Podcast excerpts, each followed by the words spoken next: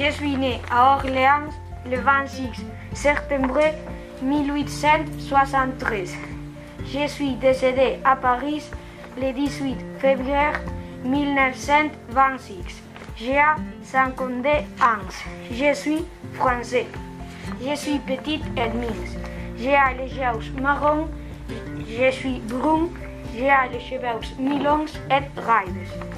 Je porte un veste noir en soie, une chemise blanche en coton, une ceinture noire en cuir, une jupe noire en coton, des gants en coton, des chaussures en cuir et un nouvel papillon en coton. J'ai les airs tolérantes, travailleuses et patientes. Je suis sculptrice et aviatrice. Je suis célébrée parce que je suis la première femme à piloter un aéronef.